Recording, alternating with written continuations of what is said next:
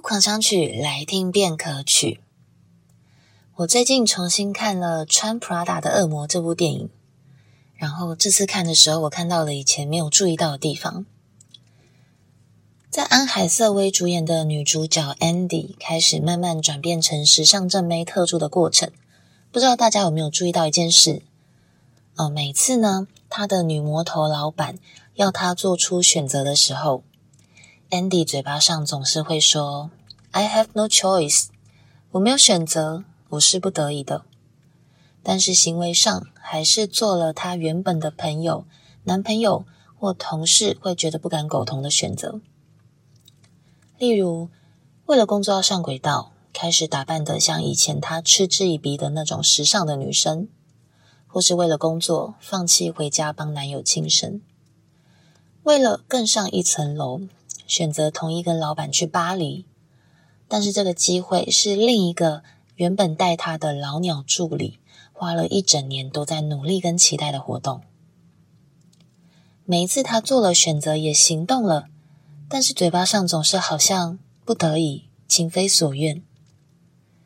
所以有一幕是他的老鸟助理车祸住院的时候，他对 Andy 说了一句陈述事实，但是带着愤怒的台词。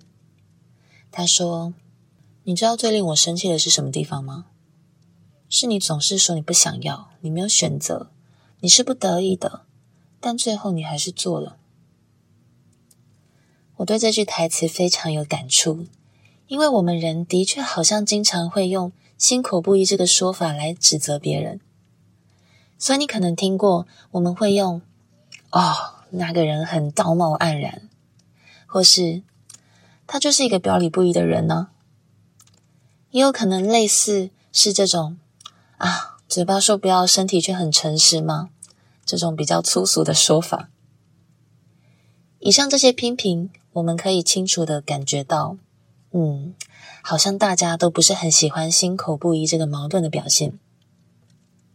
可是你知道吗？我们会说，当你用一根手指头指着别人的时候，其实有剩下的三只是指向自己的。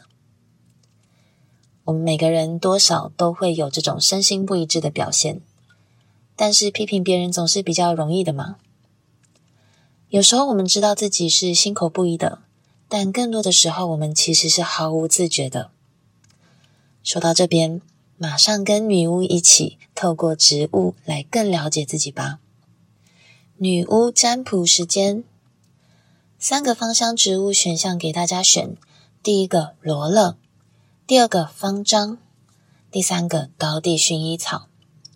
也是一样，用直觉选一个植物，不用去思考有没有看过或闻过。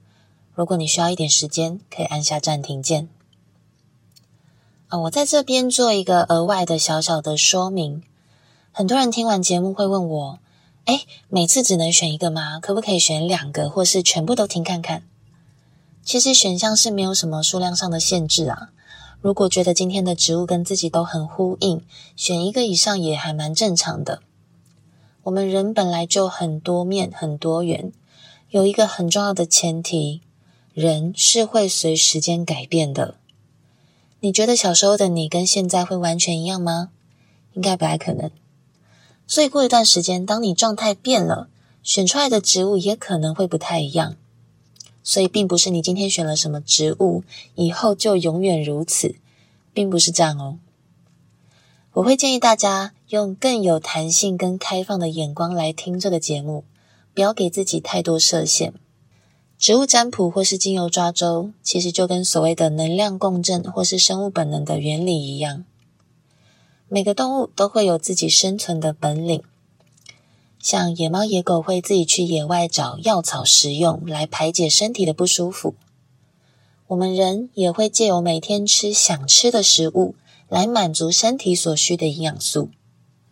所以，无论你是实际上的精油抓周，或是线上听的植物占卜，都代表你跟自己选出来的选项有共鸣，你才会想要选它。就跟无线电一样，无线电要对频才听得到声音。那你跟自己选的选项也是有共鸣的，所以会有准确度。那我们就马上回到正题，大家选好植物以后，我们就往下听喽。今天我们要看你在什么时候容易心口不一呢？你在什么时候容易心口不一？第一个罗勒，太在意别人的反应是选到罗勒的人心口不一的原因。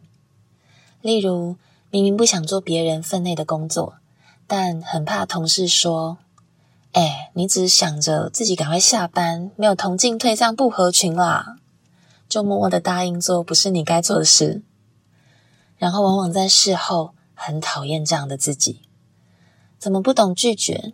为什么总要为了所谓的顾全大局让步，最后累到自己？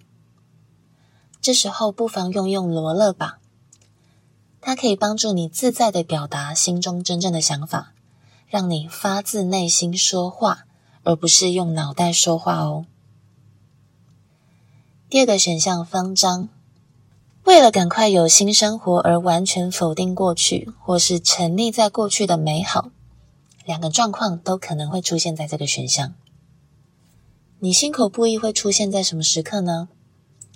举个例子，感情不顺，想赶快有一个新开始，短时间马上有新对象投入新恋情，但是明明心里还旧情绵绵，或是明明现状已经物是人非了，你却还沉浸跟舍不得过去，假装一切都没有改变，但其实心里很清楚。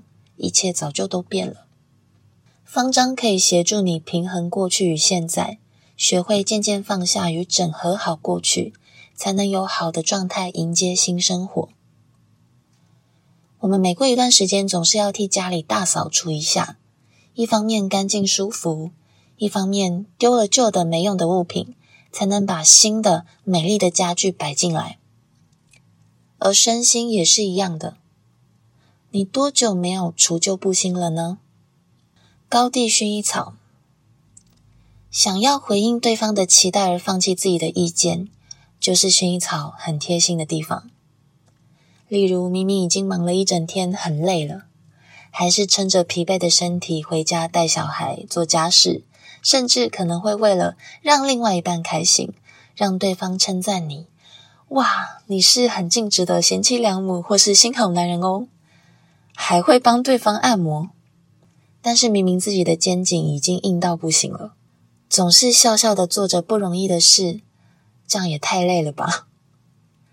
这时候用用薰衣草，它会提醒已经接近麻木不仁的你，身体其实该休息了。这个世界并不会因为你休息就停止转动或毁灭，放过自己吧。好的，以上就是我们今天的占卜。那今天的芳香植物都是从魅力放电这瓶复方精油挑选出来的，完整的配方我一样会注明在资讯栏。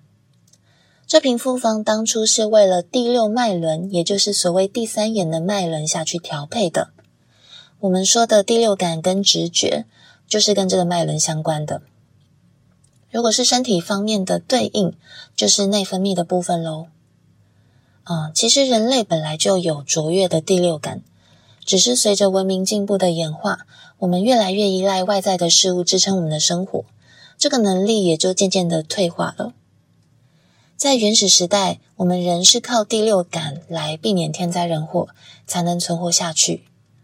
呃，如果你觉得这个是胡说的，你想要知道人类的演化史，可以去看看《人体简史》这本书，在这边我就不多做赘述。呃，如果你想要恢复第六感的敏锐度，那回归大自然是一个很好的方式。所以，很多接触身心灵、花草植物、亲近大自然一段时间的人，都会觉得自己的感官是不是好像越来越敏锐了？这并不是错觉哦。我们现代人每个人身上都留着原始祖先留下的优良血统，我们所有的基因都是经过大自然物竞天择而留下来的。所以，把精油纳入我们的日常生活，你会发现自己很多能力将会逐渐的被一一开启。每个人其实都有当巫师或是女巫的潜力，一起来用精油，一起解除封印吧。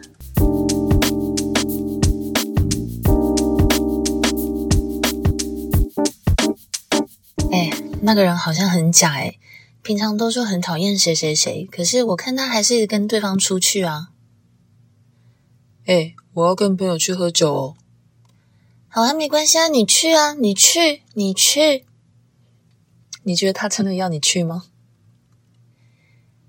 哎，我跟你说，我的主管真的超级讨厌的。这份工作因为他，我觉得快要待不下去了啦。然后过了一段时间，你看对方可能还是没有离职，或是换工作。以上的状况剧，我们日常生活中多少都讲过或听过。很多时候，我们都会觉得，哎，别人为什么要这么的言行不一呢？生活单纯简单一点，不是很好吗？有一句话是这样说的：“旁观者清”，所以我们特别容易观察到别人心口不一的状况。而且你会发现，大众对心口不一的这个举动，大多都是批评、观感不佳，或是满满的其他负面情绪。我们借此可以知道，人性对这种身心不一致的表现是没有多大好感的。但这个现象又很常出现。我回想起小时候，啊、呃，我自己的个性是一个很爱问为什么的小孩。去幼稚园以后，这种问为什么的频率一度高到让我妈非常的愤怒，因为我算蛮白目的，就是不会看状况。可能我妈在做家事啊，或是记账的时候，我也会一想到有什么疑问，然后就马上跑去烦我妈。所以有一次，她真的非常生气的对我说。你可以不要一直问那么多为什么吗？我没有办法一直去回答你，我很忙。然后当下我当然是呃摸摸鼻子，跑去玩其他的东西。可是长大以后，我回想起来，觉得还蛮好笑的。虽然，可能我本身的个性是喜欢追根究底，没错，但是算起来，我妈其实是帮凶诶。你知道以前有那种睡前给小朋友听的《十万个为什么》的录音带。就是我妈自己花钱买给我跟我妹，每天晚上听个 N 百遍以上。如果是以理性的逻辑思考来说，嗯，如果你会希望小孩不要有疑问的话，最好是买水晶音乐那种催眠的录音带给他们听，可能会比较适合。你知道吗？其实别人身上出现频率很高的行为模式，就非常值得我们观察跟探讨，因为你会发现。别人很常做的事，自己做的次数应该也少不了。来说说几个我们自己也很常发生的心口不一的状况好了。第一个，我们可能一边做着手边的工作，一边心里有一个声音在批评自己：“哦，怎么做那么差？”这时候，我们外在的表现通常也不会太好。例如，工作需要上台简报的你，一边在说自己的简报。一边内心觉得哦，自己怎么说的好像不太好，这时候你的表现可能就真的不会很好。反过来，如果你内外一致，非常一心一意的在做简报，那有很高的几率会受到广大的认同跟赏识。第二个，我们总是嫌弃自己的另外一半种种的缺点，但不管过了多久，还是没有离开对方。其实有一句话是这样说的：看对方爱不爱自己，就看他有多少行动。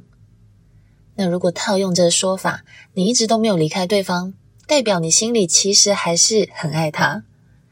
那如果希望关系相处和睦、感情融洽，那你正在做的总是抱怨跟批评的举动，是不是没有什么帮助呢？第三个，学生时期的你，表面上在听课。可是实际上却在想，我等一下下课要用多快的速度冲去买吃的。这个状况大家应该都有过吧？嗯，我是不知道是不是每一个人都那么专心用功的上课，但至少我不是。而且现在我授课的对象都是大人居多，我发现呢，即使是大人，要专心超过半小时就已经很厉害了。你上课的时候都会很专心吗？以上几个状况，我相信每个人多少都做过一两个。所以下次在你说别人怎么心口不一的时候，先想一下，哎，其实大家都是人嘛，说别人总是比较容易的。既然我们发现了这一点，一个有质感的人要做的，应该是学会觉察跟调整，而不是只是一味的批评哦。了解自己，了解人性，每个人都可以是小小的社会观察家。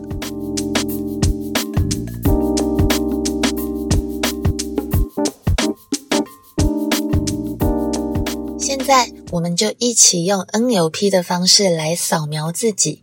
一起了解身心一致为什么很重要。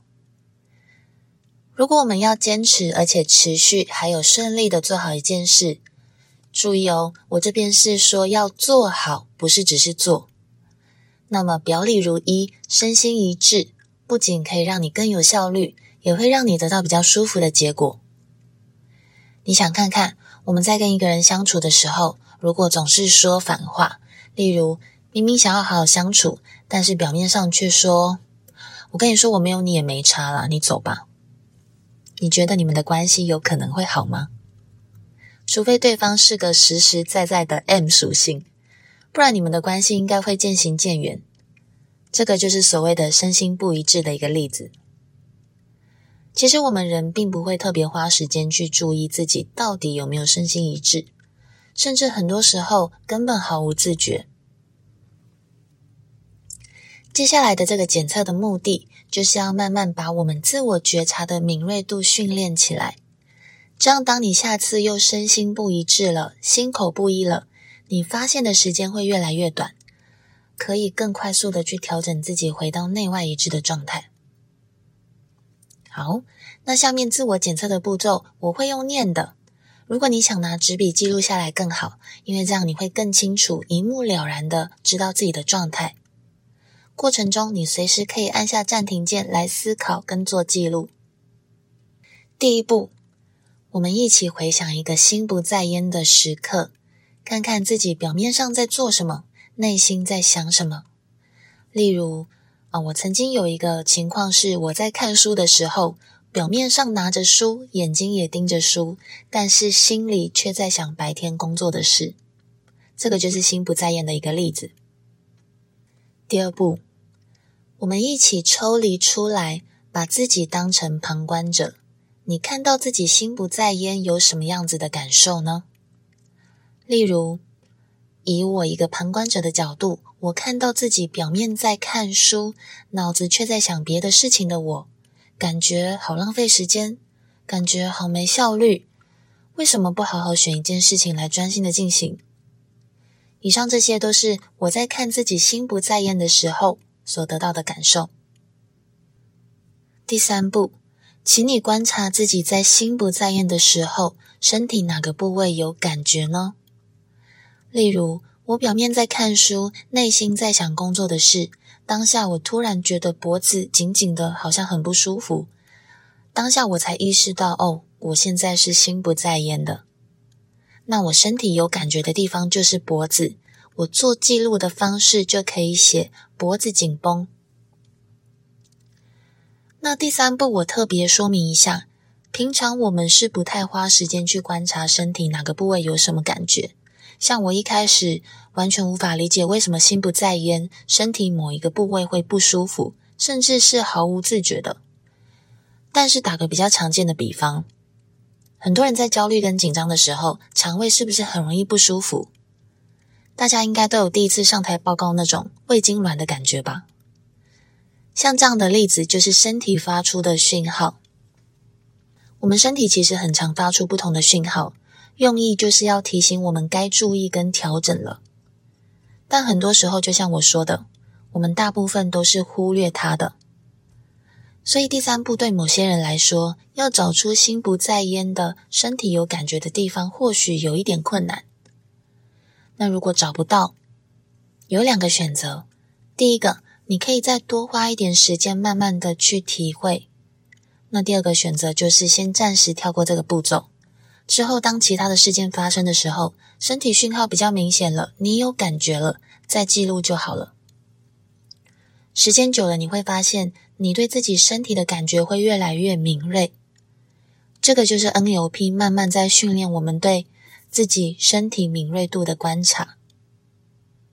第四步，我们依此类推，你可以重复一到三的步骤，看看自己身心一致有什么样的感受跟身体的表现，然后记录下来。这样一条一条列下来，我们会发现心不在焉跟身心一致的状态差别真是十万八千里。大家可能会很意外，我们在心不在焉的时候，可能很多时候是没有自觉的。像发呆的人，很大比例上都没有感觉自己在发呆。大部分会发现，可能是以前上课被老师发现说：“诶，你目光无神，骂你，点你的名字，你才会回神，对吧？”心不在焉，如果是在学生时期，那也就算了。但是出社会后，心不在焉却可能会影响到你的安全或是人生规划。比如说，你在行驶交通工具的时候，如果晃神，那很有可能会出车祸；或是当你没有专心一致的工作的时候，可能会因为表现不好影响到收入啊，或是晋升的机会。再来，我们发现自己心口不一的时候，是一个重新认识自己，甚至给自己重新选择的机会。怎么说呢？我在开头提的穿 Prada 的恶魔里面的女主角 Andy。他嘴巴上总是说自己不得已啊，才要做那些事情，但行动上还是做了，而且其实做得还不错，甚至他自己也挺乐在其中的。虽然电影最后的走向是 Andy 选择离职去选一个新的他理想的工作，但是我们换一个角度想，其实我会觉得 Andy 渐渐变成时尚特助的过程，他内心有很大一部分是认同跟渴望这些决定的。不然他不可能会做的这么好，而且还好到得到老板的赏识跟认同。我会觉得，其实当下 Andy 并没有很了解、很认识自己，甚至我会觉得他最后做的这个辞职的决定，某部分来说，应该是为了让原本的朋友回来认同自己，而忽略了自己内心真正的渴望。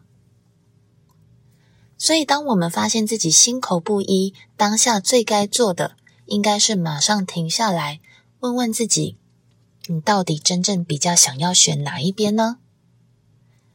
以我的例子来说，我到底是专心看书充实自己比较好呢，还是认真停下脚步整理白天的工作的事项比较重要呢？以 Andy 来说，是认真巩固自己好不容易爬到的时尚特助的位置比较好呢，还是撇下一切？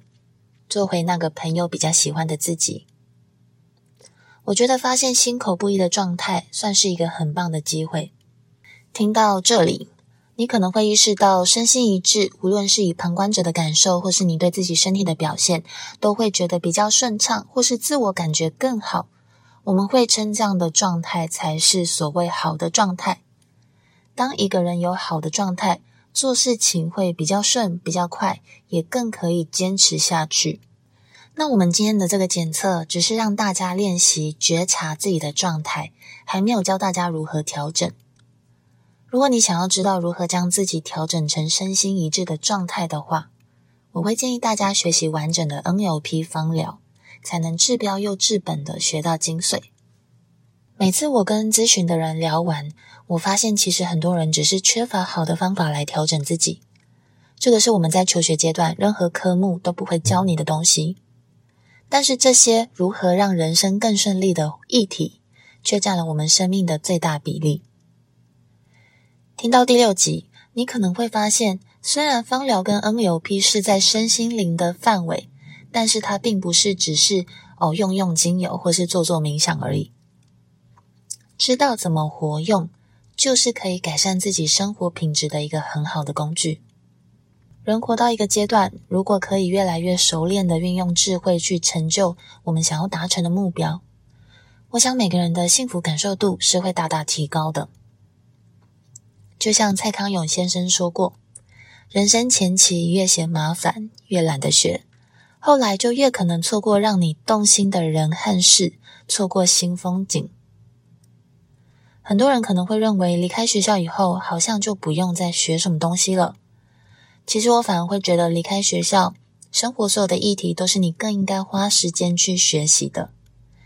假如你想要过得比较舒服的话，那我很建议你，请你学无止境。如果你对 NLP 芳疗有任何的疑问，或是对课程有兴趣，在本集的资讯栏有可以联络女巫的专属 LINE，欢迎大家点击链接加入发问，女巫会尽快回复你哦。我是一位关注人生大小事的风象女巫，赶快订阅《女巫狂想曲》的 Podcast，你很快就可以变成一个走路有风的人哦。那我们今天节目就到这边，拜拜。